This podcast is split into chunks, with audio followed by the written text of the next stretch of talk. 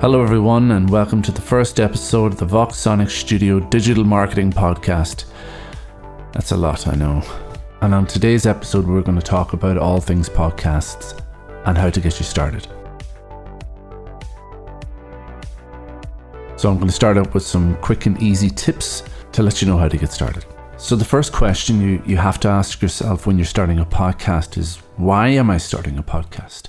Are you a freelancer, a business, a marketing manager? If so, you might have identified podcasting as a great way to build authority and provide your customers and target audience with valuable and entertaining content. Or are you looking at podcasting from a, a hobby point of view? It might be the reason you're creating a show in your spare time, and the subject will be something that you're passionate about. In either case, you can identify your why. That's important to keep in mind so you can stay motivated even when you're finding it difficult to get a show out.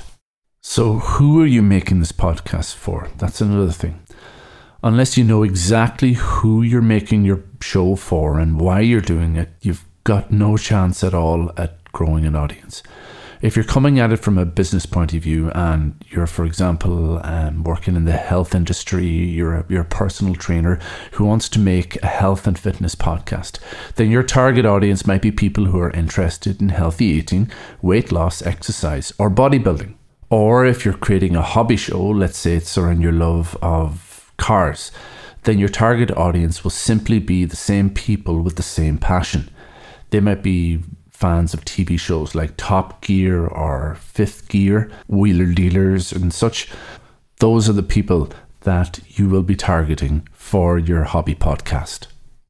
So the best way I find in trying to figure out who your target audience is, is to sketch out or create an avatar of the type of person that you would like to listen to your content.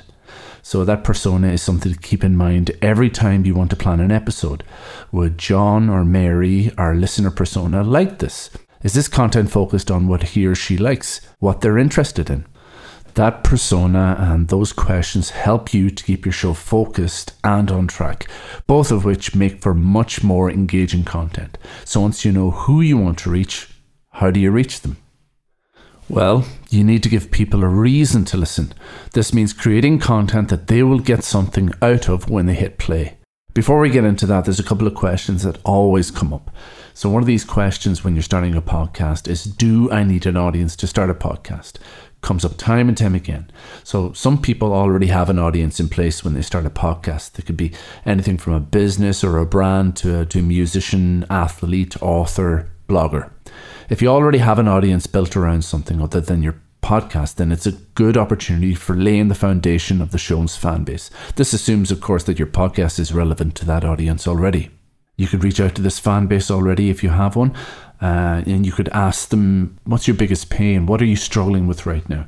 This could help you shape your content going forward. Now, this is great and all, you know, just don't let it become a source of procrastination or, you know, some sort of design by committee, because the sooner you start, the better. You have to throw the pebble into the water to make those waves so people can hear you. And here's the other side of the coin. What if I have no audience? Well, welcome to the vast majority of people who start a podcast. Of all the things that might put you off launching your own show, please don't let it be this one. Most podcasters do start out this way. But if you follow the next episodes in this podcast series, I'll show you how to steadily grow your audience from scratch. So first off, some good news, okay? So in the two thousand two Podcast Discovery Survey, the data showed that potential new listeners don't give a damn if they've never heard of you. In fact, it's the least important factor they'll consider when weighing up whether or not to hit play. You can check out the survey in my show notes. So now that you're starting to get over your anxiety in starting a podcast and the reason for starting a podcast, now you have to give them a reason to listen.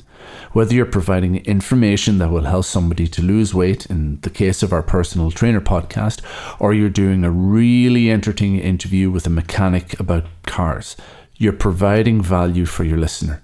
Not only have you given them a reason to listen, but you're also giving them a reason to come back for more. It's really important to think about this in the planning stages of your podcast. Can you write down ten, fifteen potential episodes that you think your target audience would love to listen to? So now you've got a rough idea of what you want to talk about and who your target audience is. So now your podcast description, also known as the show summary, is the most important thing potential new listeners will judge you on. So if that's the number one thing they're going to judge you on, then you need to get it right.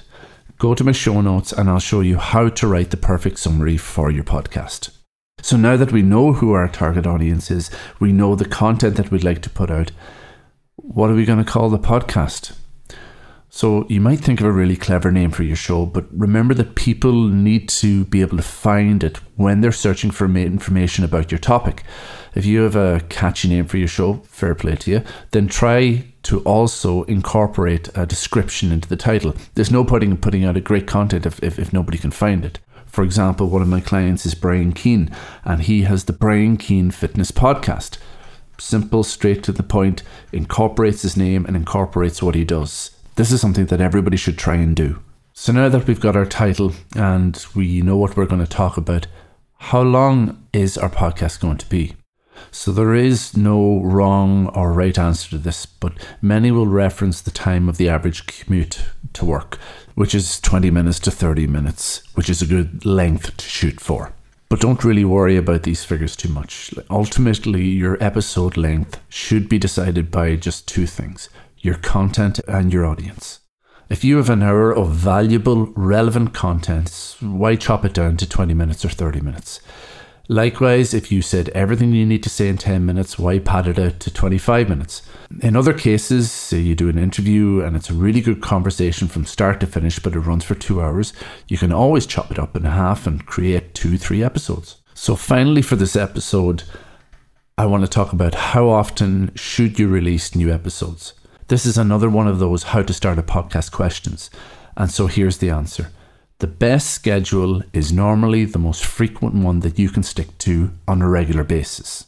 So if you can only manage once a month, fair enough. If you can manage every two weeks, that's even better. If you can manage weekly, then that's great. You can still have a big impact with a fortnightly or monthly show, but people plan their lives around what day of the week it is. It's the routine at the forefront of our lives, and tapping into it can be powerful. In saying that, sticking to a deadline just for the sake of it is pointless. You'll have a bigger impact if you just put out one excellent episode a month instead of an average one every week. Quality over quantity every time. What I encourage my clients to do is to batch record their episodes.